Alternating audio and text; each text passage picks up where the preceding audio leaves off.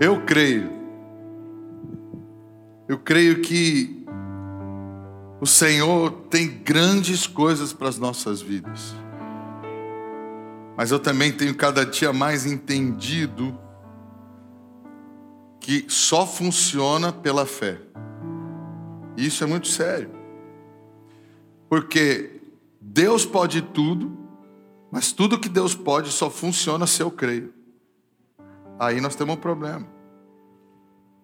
Ou a solução. Se aprendermos a crescer na fé, a desenvolver a nossa fé, solução. Amém? Tudo é possível ao. É. Mas quem não crê, já não agrada a Deus. E tem sido feito um trabalho hoje no sistema do mundo que é maligno, o reino das trevas, tem feito um trabalho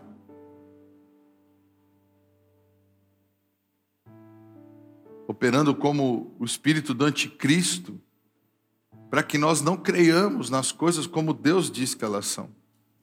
E se você não crê nas coisas como Deus diz que elas são, elas não serão para você. Porque as coisas de Deus são para aqueles que creem. É sério isso. Muita gente olha e fala, mas por que que então acontece isso e não acontece aquilo? Por que que para esse é assim e para aquele não é? A fé está dentro disso. A fé, ela nos conecta, como vimos domingo passado, ao sobrenatural. A fé nos conecta às regiões celestiais. Estamos na terra, Jesus Cristo está nas regiões celestiais, como lemos claro em Efésios, à direita do Pai. Todo o seu poder que o Pai lhe deu e autoridade agora está sobre nós na terra. Esse poder e autoridade que está sobre nós na terra, assim como ele tinha quando ele estava na terra, só funciona através da. Se não houver fé, é Deus no céu e o homem na terra, colhendo do que ele faz. Para que haja uma interferência divina na terra, é necessário que haja fé. Fala, fé. E nós temos um problema grave, porque a Bíblia diz que no fim dos tempos, quando o filho do homem vier, encontrará ele fé na terra? Quer dizer que a fé, no fim dos tempos, é um ingrediente na vida do homem que começa a entrar em extinção. Cada vez, por causa da maldade que vai se multiplicando, a Bíblia diz que no final dos tempos, a ciência se multiplicaria, mas a maldade também. E por conta disso, a fé começaria a ser extinta, porque as pessoas vão começar a falar assim: mas se Deus existe, meu filho estava no colégio. Esse mês, um amigo dele de classe falou assim: Eu não acredito mais em Deus. Porque se Deus existe, como é que ele deixa ter tanta maldade no mundo? É um raciocínio natural, é um raciocínio terreno. É um raciocínio muito até inteligente, eu vou dizer assim, para quem não conhece isso. Porque parece uma lógica. Se Deus é bom e Deus pode tudo, por que, que ele não interfere?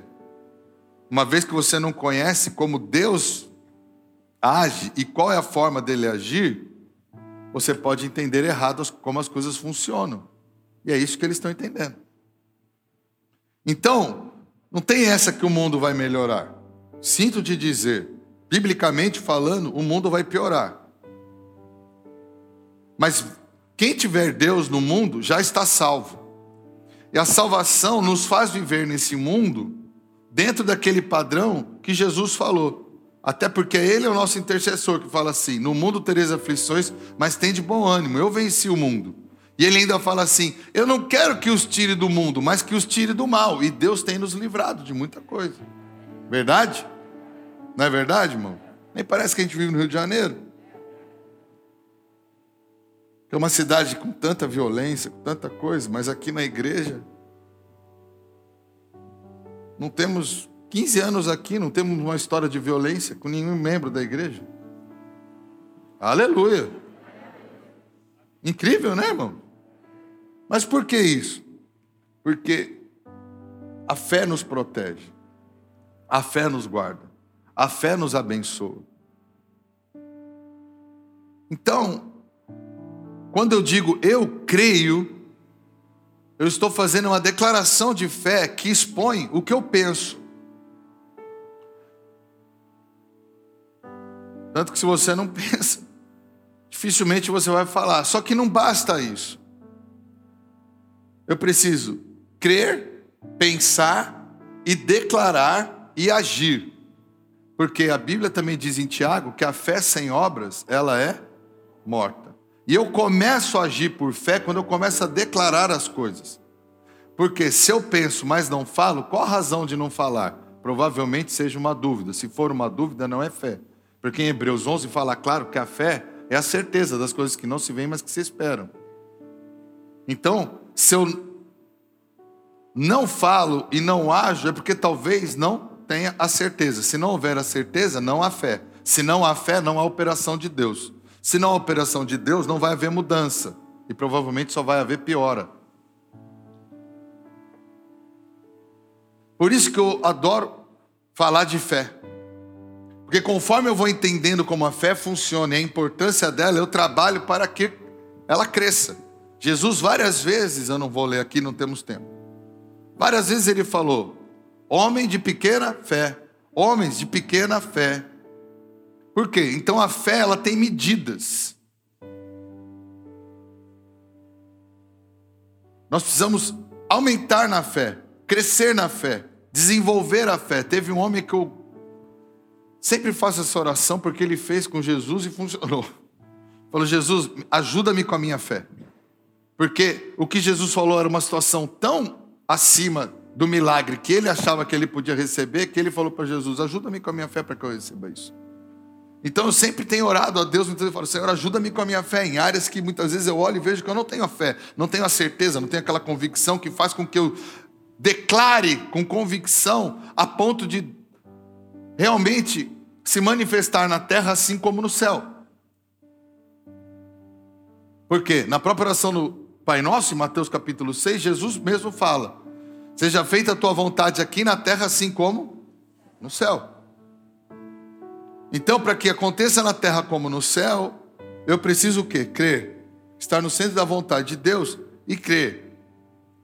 Então, a nossa fé, ela começa a ser revelada a partir do que falamos e das atitudes que temos.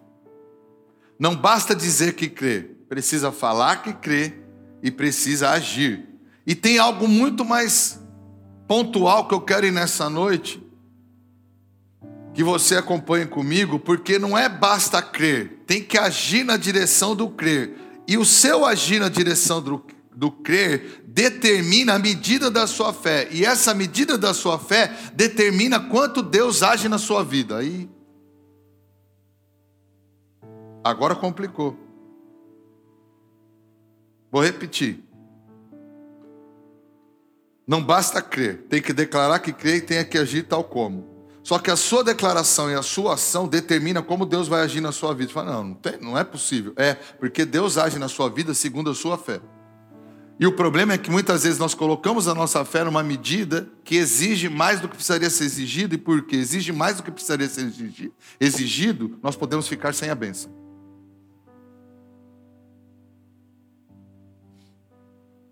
Muita gente ora e não recebe, porque a fé dele na oração está pautada em coisas que não precisavam ser, mas ele entende que precisa, e porque ele entende que precisa, a fé dele está baseada naquela necessidade, ele impõe aquela necessidade, Deus não vai fazer por aquele caminho, então não vai acontecer.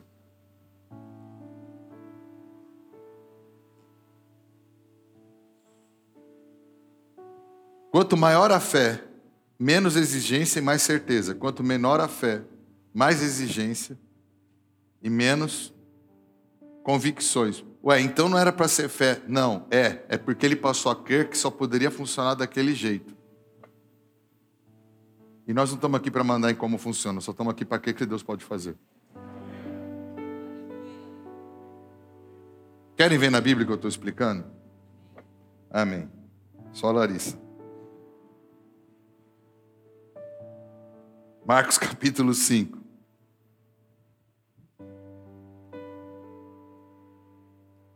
Eu vejo muita gente frustrado no Evangelho, porque não entende como Deus age.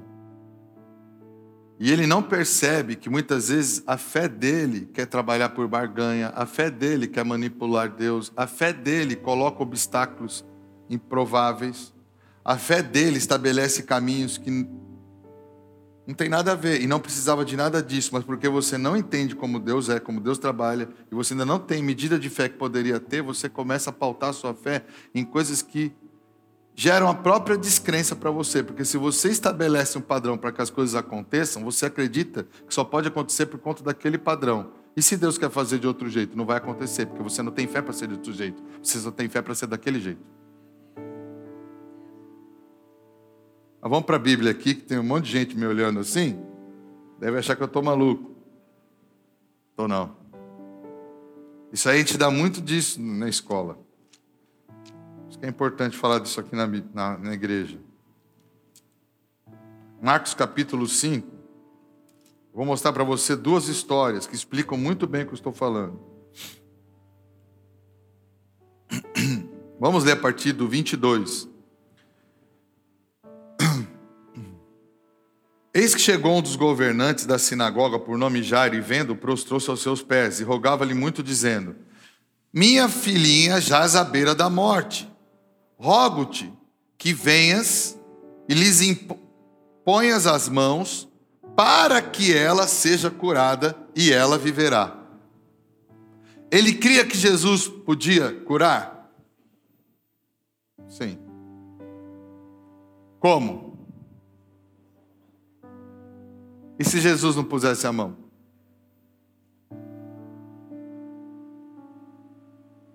A fé dele estava pautada numa ação de Jesus a favor dele, que fazia com que Jesus saísse do seu caminho, fosse até a casa, impusesse as mãos, e ele impondo as mãos, ela seria curada. Imagina se Jesus não pudesse ir na casa dele naquele dia. Ele não ia ter fé de que bastava Jesus falar: está curado, está curado.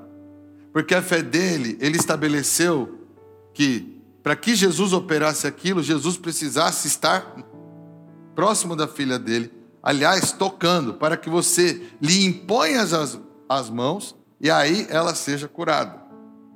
Jesus precisa disso? Jesus não precisa disso, mas talvez você precisa disso. E se você precisa disso, é porque ainda está faltando revelação de como Deus pode agir na sua vida. Havia uma limitação. De alguma forma ele entendia que Jesus saía algo dele. Por isso que ele entendia que Jesus tinha que tocar. Porque no, ele pensava que, Jairo pensava que saía dele alguma coisa que tocasse, das mãos dele. Olha como esse texto, vocês vão ver o texto daqui a pouco, para vocês verem como é diferente as circunstâncias. Jairo vem e fala: Você precisa ir lá em casa, você precisa pôr a mão na minha filha, e você pondo a mão nela, ela vai ser curada. O texto continua. E Jesus foi com ele, porque Deus é bom. Se você crê, Deus vai agindo conforme. Amém? Só que muitas vezes não pode, pode não acontecer. Por quê? Porque você pode ter estabelecido coisas que não iriam acontecer. Um exemplo clássico do que eu estou falando. Lázaro. Senhor, se o Senhor tivesse aqui, meu irmão não teria morrido. Verdade ou mentira? Alô? Não serviram todinho hoje na porta. Verdade ou mentira? Verdade. Porque eles pensavam que Jesus tinha que estar lá enquanto ele estava doente para que ele não morresse. Eles não tinham ideia que eles que não importava, só importava que Jesus intercedesse e ele ressuscitaria. Por isso que quando Marta e Maria encontraram com Jesus, o que, que elas falaram? Senhor, se o Senhor estivesse aqui, ele não teria morrido. Agora a vaca foi para o brejo. E Jesus falou: se creres, verás a glória de Deus. Elas não criam para a ressurreição. Tanto que Jesus vem e fala da ressurreição, fala, é, ele vai ressuscitar lá, no, lá com o Senhor. Agora não, né? Porque agora deu velha. Por quê? Porque a fé delas era uma fé que exigia a presença de Jesus para que acontecesse.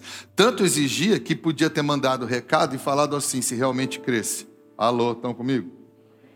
Podia só ter falado assim: Jesus, estamos chegando aqui para te avisar que Lázaro está doente. Você pode fazer uma oração agora para ele ficar bom?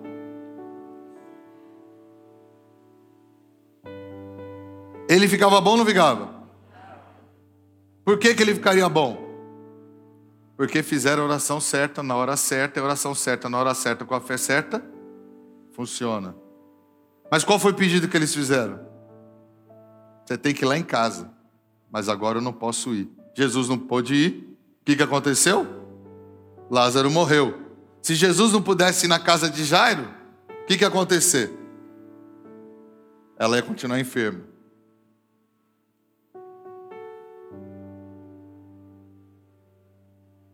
Vocês estão vendo como a gente pode se fritar pela gente mesmo? Deus pode fazer muito mais do que a gente pensa, mas Deus não faz porque a nossa, nós não temos fé para que Ele faça. Irmãos, eu tenho, eu tenho tentado meditar nessas coisas há muito tempo, porque eu quero quebrar todos os meus paradigmas que determinam como Deus tem que agir na minha vida. Não sou eu que sou o Senhor, é Ele o Senhor.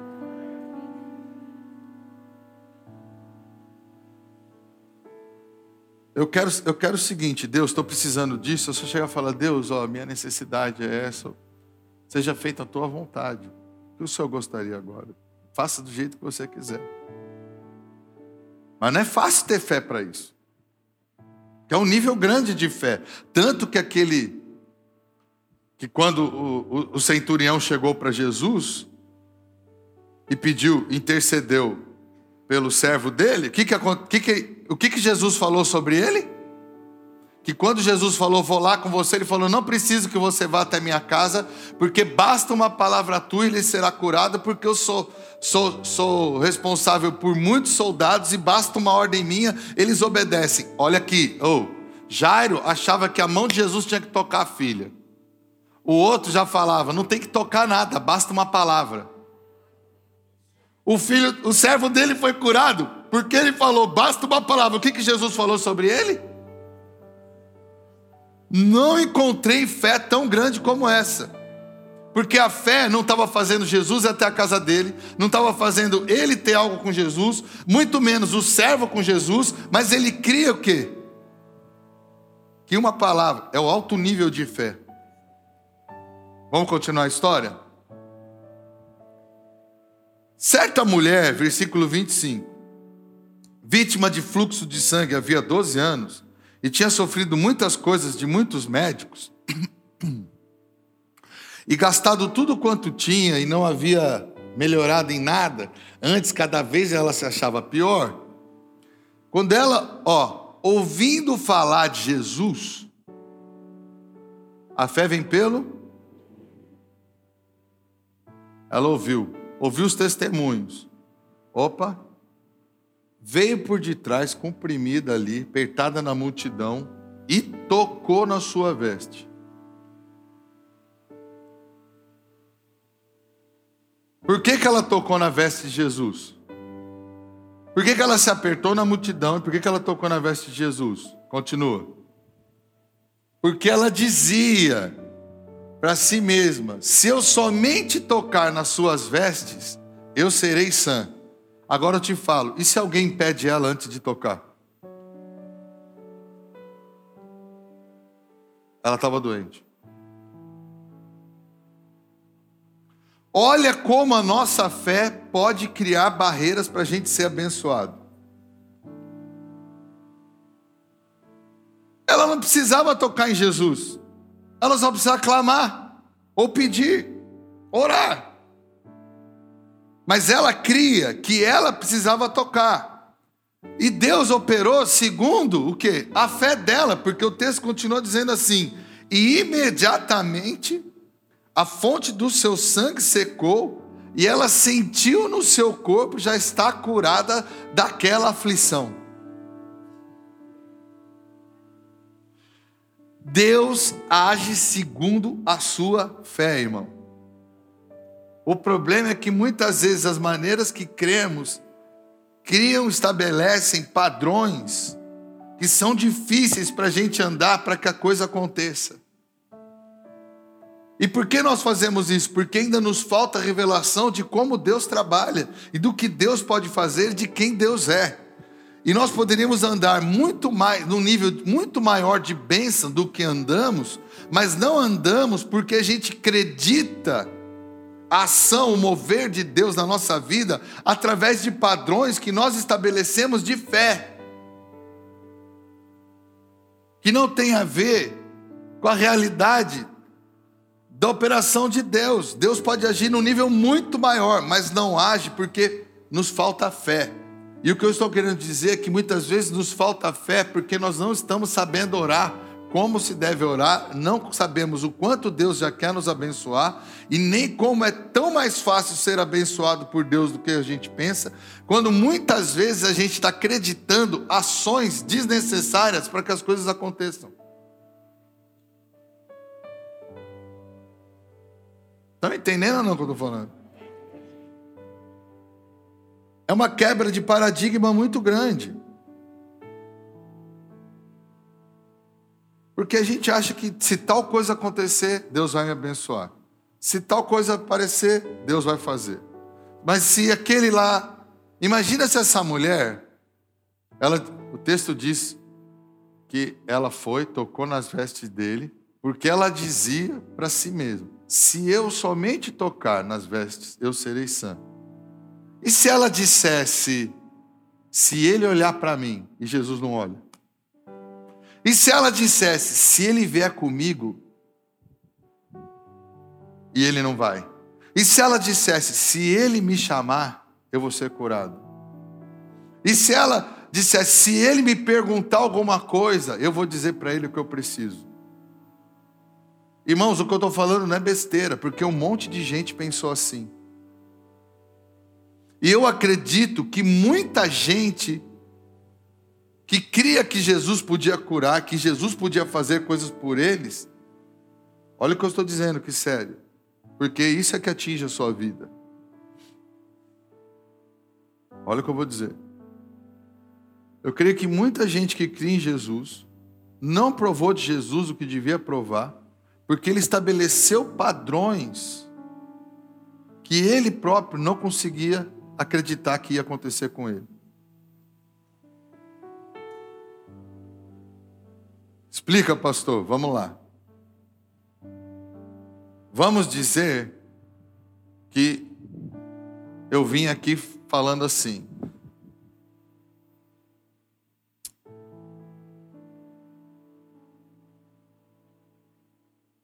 Se a Monique falar comigo tal coisa durante o culto, ou hoje lá na igreja, então eu sei que é para eu fazer isso.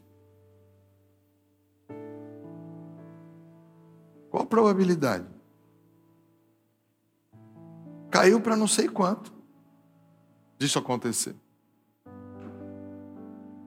Porque se ela não falar comigo, já não vai acontecer. Mas por que não vai acontecer?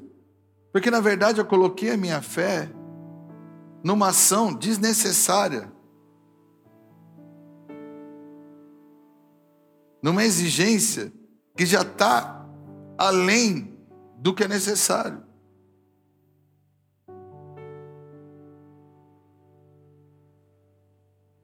Se o Senhor for na minha casa e puser a mão na minha filha, ele vai ser curado. Para quê? Basta o Senhor falar. Lázaro, fica bom. Filha, fica boa. Ela podia, aquela mulher, presta atenção, essa mulher do fluxo de sangue, ela, ela não precisava falar com Jesus. Ela podia mandar uma amiga. Hã? É. E o paralítico que foi curado por causa dos quatro amigos que o levaram lá? podia falar: Ó, oh, eu tenho fluxo de sangue, eu não posso entrar na cidade, eu sou impura, eu tenho que ficar do lado de fora. Se me pegarem lá, vão me matar. Se souberem que eu estou indo. Então faz o seguinte: dá um jeito de chegar em Jesus, já que você é minha parente, uma parente dela.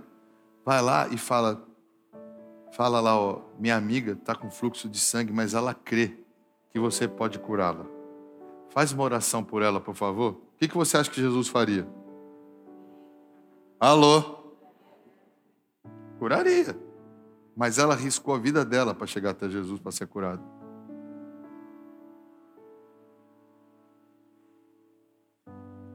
Em outras palavras, o que eu estou querendo dizer, irmãos, é que nós podemos ser abençoados por Deus muito mais facilmente do que temos sido. E muitas vezes não temos experimentado mais bênçãos de Deus porque nós estamos estabelecendo padrões desnecessários para as coisas acontecerem. Não, se o fulano me chamar eh, para o emprego, se eu fechar esse contrato, então a minha empresa vai bem. Se eu fizer tal coisa, então eu vou isso. Não. Se for a vontade de Deus, isso vai acontecer. Por onde? Por várias portas, talvez até porta que eu nunca vi. Eu não quero mais limitar Deus como Deus me abençoa. Eu não quero mais dizer, não, Senhor, se o fulano lá fechar alguma coisa, é, a, a, minha empresa vai. Se eu fechar esse contrato, Senhor, você tem que me dar esse contrato para abençoar minha empresa, porque minha empresa vai para outro nível. Quer dizer que sua empresa só vai para outro nível se você fechar esse contrato? Eu é que não quero isso. Eu quero que minha empresa vá para outro nível, porque Deus quer que ela vá e Deus faz o que Ele quer para ela ir. Pode ter contrato que eu nunca vi na minha vida, que está me esperando ali na esquina, mas porque eu creio, agora eu vou encontrar com Ele.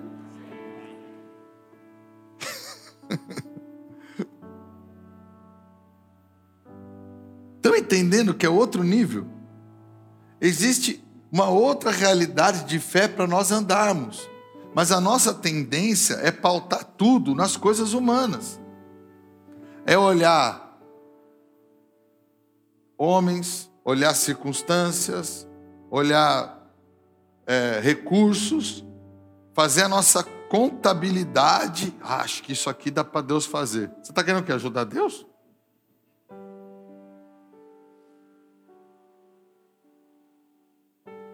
Se eu for, ser feliz. Não, irmão, você vai ser feliz porque Deus falou que você vai ser feliz. Indo ou não indo, você vai ser feliz. Amém? Você tem que crer. Não adianta falar amém. Ninguém é feliz porque fala amém. Ninguém se dá bem porque fala amém. Sabia? Você precisa crer. Você precisa crer. Não, você já viu? Vou contar, vou falar uma aqui. Ouve essa aqui. Eu já vi, gente, Está namorando.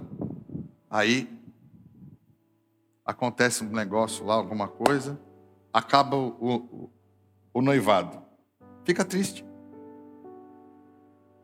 Eu falo, não. Eu tenho que ficar feliz. Como é que eu quero ficar com alguém que não quer ficar comigo? Como é que. Eu tenho que agradecer a Deus que esse negócio acabou antes da hora. Porque depois da hora não pode mais acabar. Não, é porque eu tô É porque eu já estou cansado de ficar sozinho, agora eu vou ficar sozinho até quando? Ah. Ó minha filha, está maluca? Você não crê que Deus não?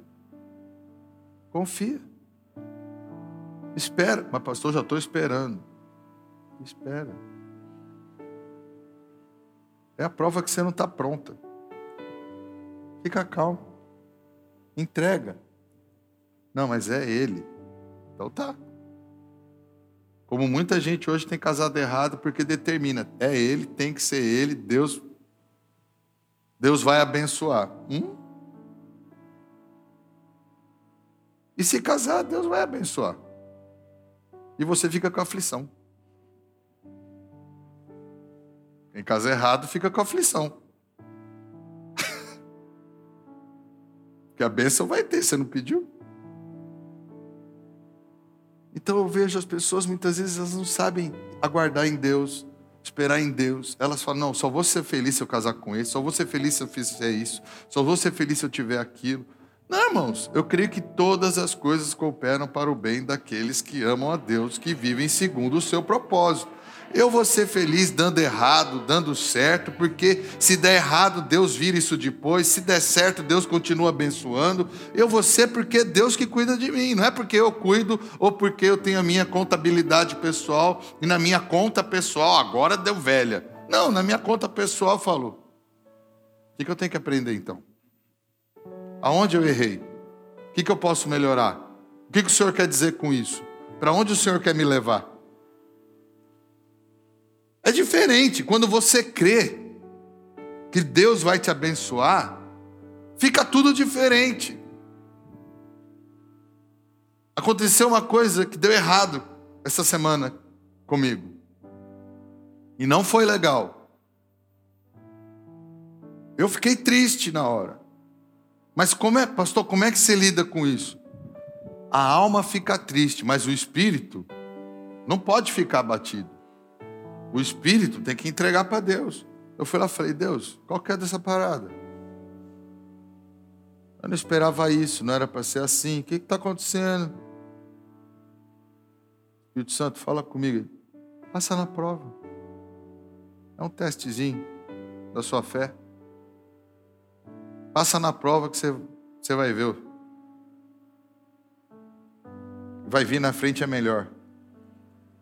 Ah, eu creio.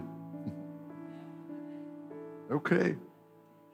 Aí você já consegue passar. Então você precisa começar a crer e declarar no que você crê.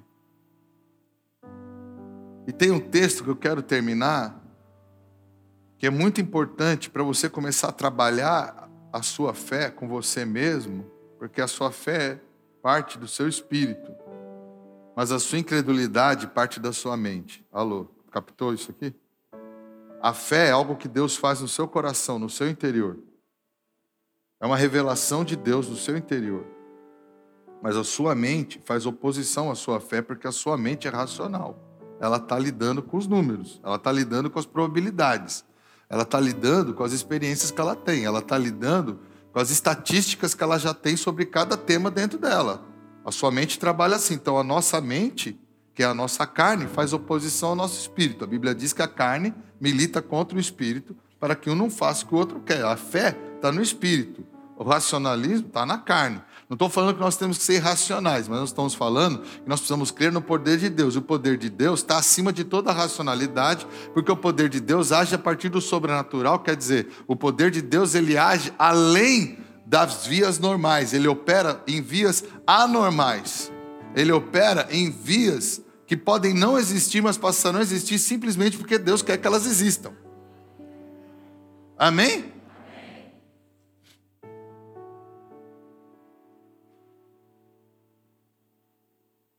Então você precisa organizar sua mente para quê? Para que você ministre para você.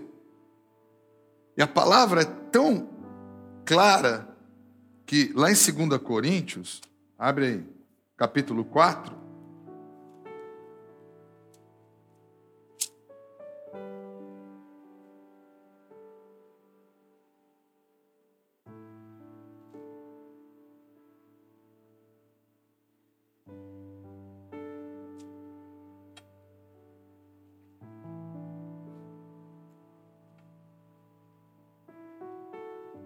uma circunstância aqui de Paulo, mas ele cita o texto de Salmo 116, versículo 10, usando uma referência de como nós devemos agir.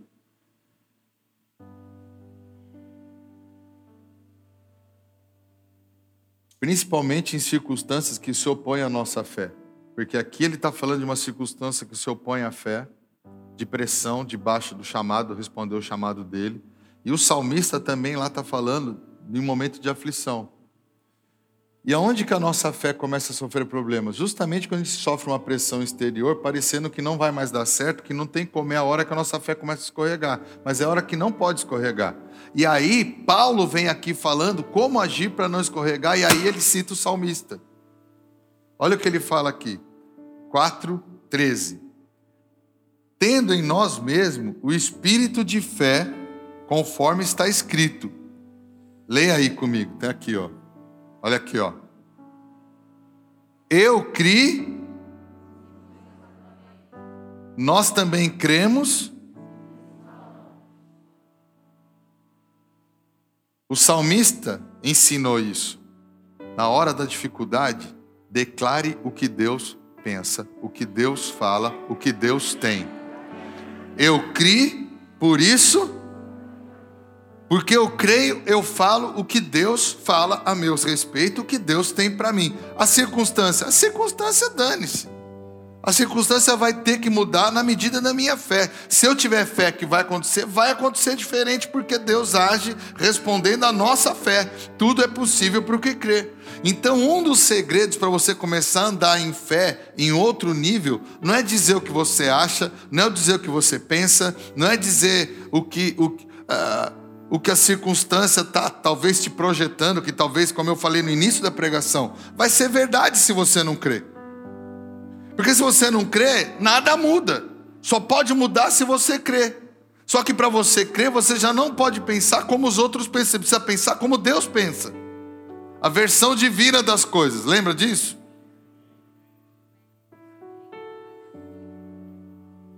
Acha esse culto lá e assiste de novo. A versão divina. É muito importante você entender que Deus tem um padrão para você. A sua fé, para Deus operar e trabalhar com você, ela precisa estar no padrão de Deus, não no seu padrão. Então eu comecei a pegar cada área da minha vida, eu já faço isso há bom tempo, há anos. Eu não pego mais, ah, faço a leitura da circunstância, teço uma crítica a, a, a, a respeito da circunstância, fazendo uma avaliação, quanto pode dar certo, quanto pode dar. Onde você vai achar fé nisso? Eu não quero saber o que pode dar certo, pode dar. Eu quero saber o que Deus diz a meu respeito. Ah, mas aí isso é maluquice. Mas fé é isso, irmão. Fé é isso. Fé é crer no que não dá mais para crer. Naturalmente falando. Você não precisava de fé, você não precisava de Deus. Você não precisava de sobrenatural, não precisava de nada, você dava o seu jeito. E aí, como é que Deus vai revelar a glória dele se não precisa dele? então, a partir de hoje, eu quero dizer para você, meu irmão: creia, declare o que creia e ande segundo o que você declarou que creu. Eu creio, eu declaro e eu faço. O resto é problema de Deus. Lembra, a fé sem obras é morta. Eu preciso que a minha fé seja operante. Eu começo a fazer a minha fé operante quando eu começo a declarar o que eu creio. Ah, meu casamento acabou. Então vai acabar. É o que você crê. Você vai ter o que você crê. Como é que você quer que Deus te ajude no seu casamento se todo dia você fala que seu casamento acabou? Ué, pastor, mas Deus não tem que me ajudar no meu casamento? Não, para Deus te ajudar no seu casamento, você precisa crer que Ele vai te ajudar no casamento. E a sua boca, ela não diz que Deus vai te ajudar no seu casamento. Sua boca diz que Ele acabou. Não, mas eu penso que Ele pode. Então, pensar que Ele pode, irmãos, Deus pode tudo até aí para ele fazer por você, é você que tem que crer. Então você não tem que falar meu casamento acabou, mas tem que falar a mulher santifica o marido, o marido eu vou santificar meu esposo, eu vou ganhar meu esposo. Deus não tem divórcio, Deus aborrece o divórcio, Deus vai restaurar meu casamento. Deus criou o casamento para ser algo abençoado, eu não vou entrar por outro caminho. Aí você começa, Deus vai falar: opa, espera aí, tem um verdadeiro adorador ali. Porque ele está falando como eu penso e o que eu faço. Ele está agindo por fé.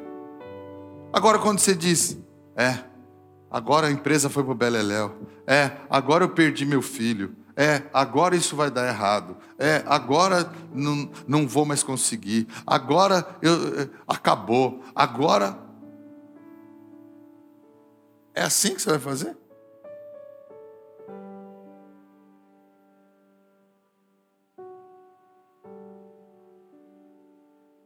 Você não crê.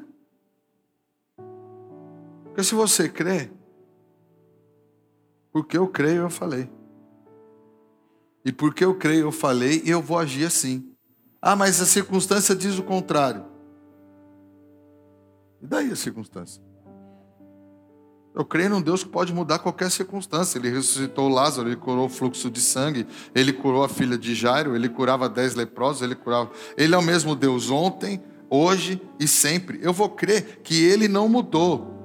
São os homens que estão ficando pior. E eu sou nova criatura, eu vou viver com o que ele tem para mim. Não estou nem aí para o que os outros estão dizendo. É o que eu falo da, da vida financeira da nossa igreja. Irmãos, eu vou falar uma coisa para vocês. No início dessa pandemia, vários colegas pastores, vários colegas pastores, acabar com a igreja. O que nós vamos fazer? A arrecadação dos membros. Todo mundo vai perder emprego, vai acabar o dinheiro, as coisas. Eu só olhando. Hã? Eu falei, falei, ó, eu não concordo não. No reino de Deus não tem crise. Se tiver crise no reino de Deus, é que está faltando fé para os homens de Deus. Porque os discípulos aqui falavam: não tem pão, não tem peixe. Jesus falava: dá para eles de comer. Por que, que Jesus falava: dá para eles de comer? O texto está escrito aí na sua Bíblia. Diz que Jesus falava isso para eles para experimentar eles na fé deles. Essa pandemia veio experimentar a fé de muita gente. Eu para a gente aqui, a igreja só cresceu. Cresceu em arrecadação, cresceu em tamanho. Nós crescemos 35% esse ano em número de membros. Crescemos um terço em número de membros. No meio da pandemia, com a igreja fechada. Nossa arrecadação mudou nada. Não, essa na nossa escola, não saiu. Não saíram mais de 15 alunos, de mais de 400. O que, o que seria uma demanda normal. Né, de evasão, normal, é normal toda escola começar e perder X alunos. Nós perdemos 3% de aluno, 4% de aluno, pelo amor de Deus. Isso é ridículo. Mas por quê? Porque eu creio. Eu creio, irmão. Eu não tenho dúvida que Deus vai continuar nos abençoando, nós vamos continuar abrindo igreja, nós vamos continuar crescendo. Sabe por quê? Quanto pior ficar o mundo, mais o mundo precisa da igreja. Quanto pior as coisas ficarem, mais Deus tem que fazer a igreja melhorar. Então é o pastor que fica, oh, o que, é que nós vamos fazer? Teve colegas meus, pastores, que cortaram o governo autoriza corte do salário. Ele foi lá cortou o salário dos, dos funcionários da igreja. Mas eu falei assim, ok. Até um pastor amigo meu, de uma denominação grande, me ligou: O que você vai fazer? Eu falei: Não vou fazer nada. Não aconteceu nada.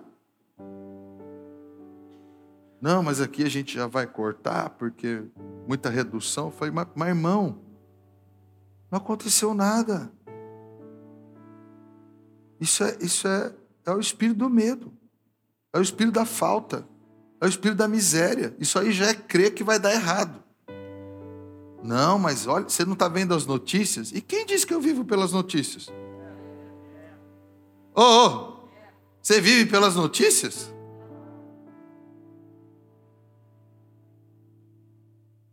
Ah, eu não, eu não aceito viver pelas notícias. Jesus não vivia pelas notícias.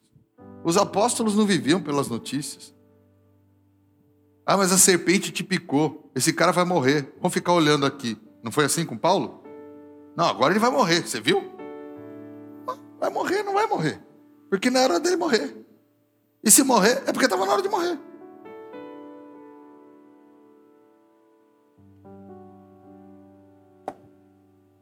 Se você está na mão de Deus e faz a vontade de Deus e anda segundo a vontade de Deus, só vai acontecer na hora que Ele quer. Agora, se você não tem fé,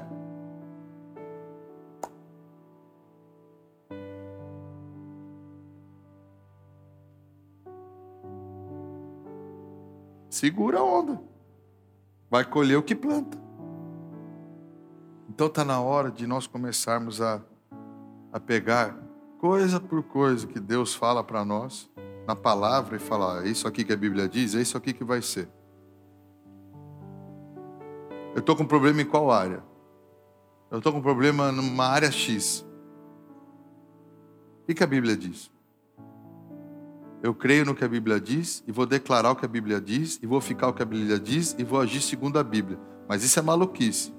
Maluquice é não crer em Deus.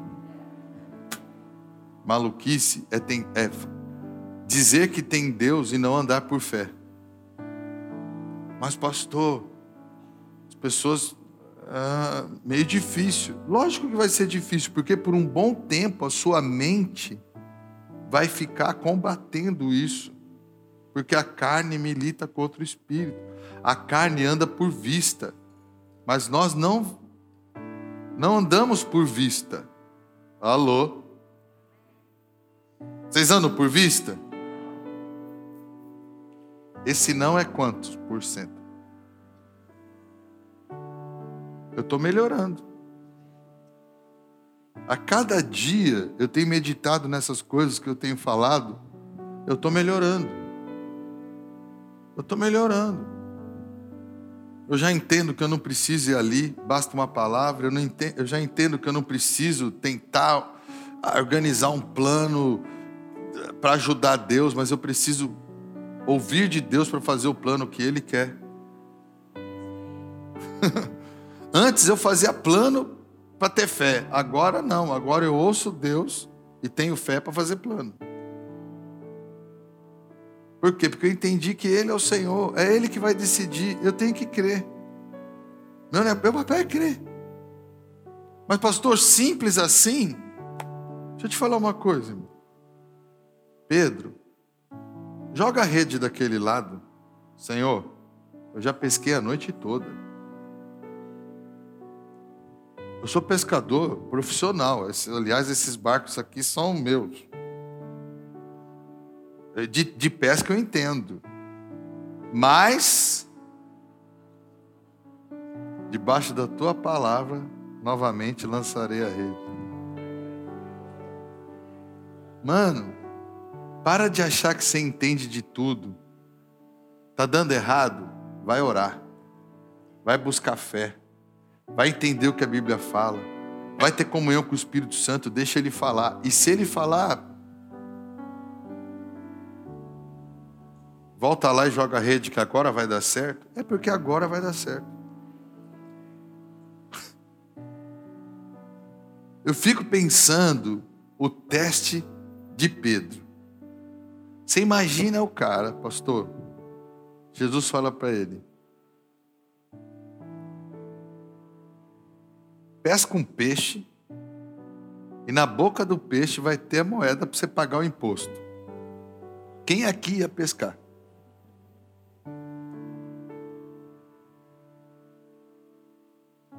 É complicado, meu. Você tem que arrumar a vara, você tem que ir lá no lago, ou no mar, botar isca, jogar o negócio. Não é fácil não, cara. A maioria quer falar, mas Jesus pirou de vez, cansei. Dá não, o cara é maluco. E para Jesus dar essa ordem para ele, Jesus também tinha que crer. Porque ele falava que ele não fazia nada que ele não ouvisse do Pai era uma prova para ele, era uma prova para Pedro, mas também era um testemunho para todo mundo que ia ver. Tem muitas coisas que Deus vai falar para nós, falarmos e fazermos, que vai ser uma prova para nós. Vai ser uma prova para as pessoas perto de nós. Elas vão olhar e falar: pirou. Onde você está indo? Estou indo lixo pescar um peixe, que vai ter a moeda na boca do peixe.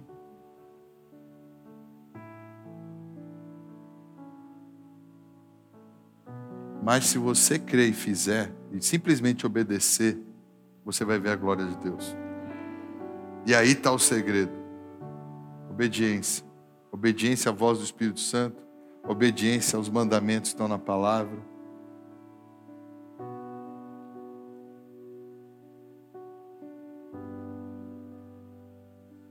Posso dar um conselho, irmão, para terminar?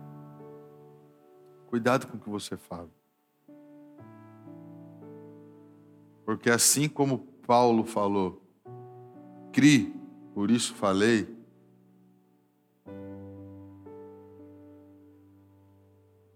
a incredulidade também vem por causa de coisas que a gente fala. Eu, eu tenho aprendido a não falar mal da igreja, não falar mal dos, das coisas, não reclamar das circunstâncias que eu não entendo. Eu estou ficando quieto. Não estou entendendo, mas estou quieto. Olho. E se eu falar o errado? Se é Deus fazendo um negócio? Porque quando Lázaro morreu, era Deus fazendo um negócio. Porque diz que é necessário que isso aconteça para a glória de Deus. Foi Jesus que falou. É necessário que ele morra. Era necessário chegar no quarto dia. Tem coisas na nossa vida que não estão dando certo, mas são necessárias para a glória de Deus. E você está reclamando. Ao invés de falar, Deus está no controle. Eu sei que no fim vai dar certo. Ainda que eu não entenda, eu vou ver a glória de Deus. Amém? Quero orar com você. Senhor, ajuda-nos com a nossa fé. Senhor. Essa noite, Pai, diante dessa palavra tão séria, porque é um alerta. Eu quero pedir, Espírito Santo, ajuda-nos, ajuda-nos, ajuda-nos a pôr um guarda na nossa boca. Para que nós só venhamos a falar aquilo que convém, aquilo que edifica, aquilo que é fruto de fé, aquilo que declaramos que o Senhor é por nós, quem será contra nós? O Senhor é por nós, tudo podemos naquele que nos fortalece. O, nós podemos declarar, ainda que fracos, somos fortes. Senhor, que nós possamos dizer: O meu Deus é por mim. Mil cairão de um lado, dez mil do outro, eu permanecerei firme, eu não serei abalado. Senhor, queremos aprender a declarar o que a palavra diz, declarar Senhor, o que o Senhor pensa, o que o Senhor tem, livra-nos de pecar pela boca, livra-nos de pecar pelas nossas palavras, livra-nos de pecar por avaliações totalmente carnais que desconsideram totalmente o teu poder e o teu amor por nós, Senhor. Ajuda-nos, Pai. Ajuda-nos a ir para esse novo nível de fé, ir para esse nível de cada vez menos tentarmos colocar padrões para o Senhor, sabendo que o Senhor é o grande Criador de todas as coisas, o Todo-Poderoso, que basta uma palavra tua e acontecerá.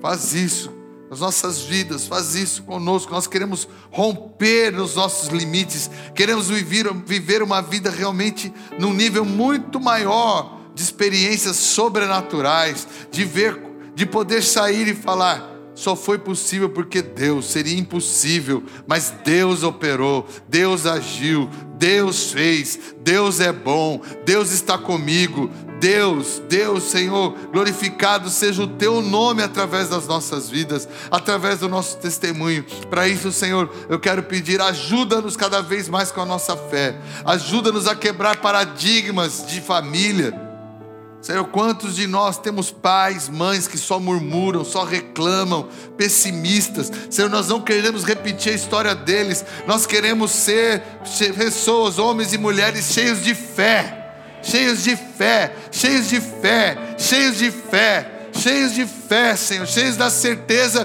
que tudo coopera para o nosso bem se permanecermos na Tua presença, porque o Senhor tem cuidado e continuará cuidando de nós. Muito obrigado, Senhor, pelo teu grande cuidado. Abre os nossos olhos espirituais para ver as coisas de maneira espiritual. Destapa os nossos ouvidos. Que nós possamos ouvir as coisas do teu espírito, responder a tua voz. Oh, Jesus. Olhe para mim, irmão. A palavra de Deus diz assim. Eu estava orando aqui Vi que eu tenho que explicar isso aqui. A palavra de Deus é assim: a ninguém mais conheceis segundo, segundo a carne, mas segundo o Espírito.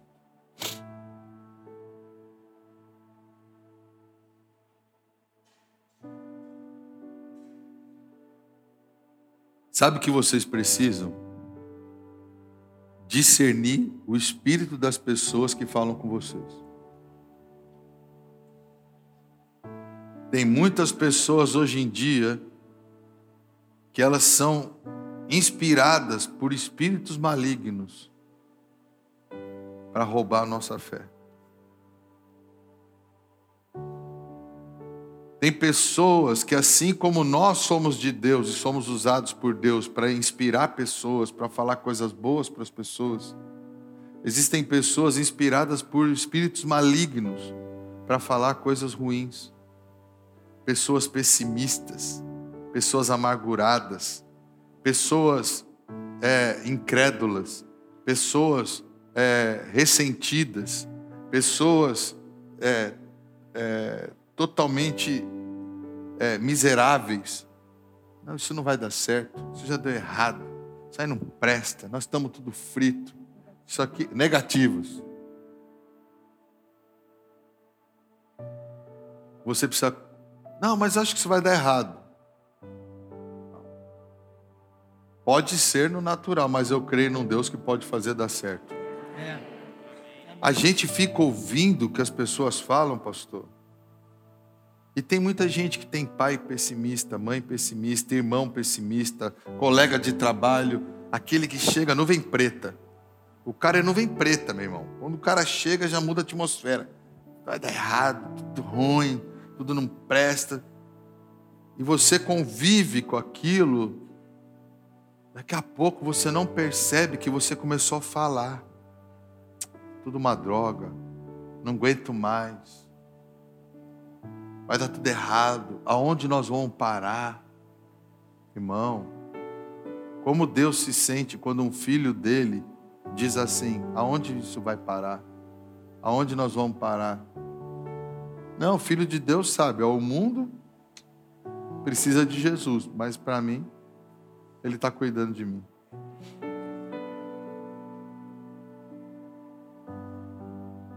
Agora, se a gente não discernir, se nós não discernirmos as vozes que estão, a gente não percebe que assim como a fé vem pelo ouvir, a incredulidade também. E se houver incredulidade na nossa vida, Deus não pode mais agir. Então, ó, nós vamos fim de ano agora, Natal, Ano Novo, encontrar com um monte de parente. Sabe aquela tia nuvem preta? Você tem que abençoar ela. Fala, não, tia, não vai ser assim não. Vou orar pela senhora, nós estamos orando. Ah, tia, ó, só Jesus, viu? Tá indo, tá mesmo. Ó, tudo que a senhora está falando é verdade, mas para quem tiver fé não vai ser assim. Ué, ela prega o ruim, você prega o bom. Nós temos que exalar o bom perfume de Cristo, irmãos. Tem gente que exala só fedor. É, é só desgraça. Só exala coisa ruim. Que ano, hein? Que ano, hein? Estão falando que ano que vem vai ser pior. Para mim não vai ser pior. Eu creio que Deus, eu creio que Deus vai abençoar. E lá vem você com esse negócio de Deus. Exatamente. Exatamente. Sem Deus na minha vida, não sei onde eu estou. Ele prega de lá, você prega de cá. Por que, que as pessoas pregam e a gente fica quieto? Eles estão precisando ouvir o que a gente fala. Eu creio. Eu criei. Por isso, falei. Que você amanhã, na sua ceia de Natal, que você no seu ano novo, no fim de semana, a gente vai ver muita gente que não tem Jesus gente que a gente não vê há algum tempo. Quando começar, você só lembra. Eu tenho que falar o que eu creio. Eles vão falar o que eles creem, eu vou falar o que eu creio. E o Espírito Santo vai usar. Amém? Aleluia. Aleluia.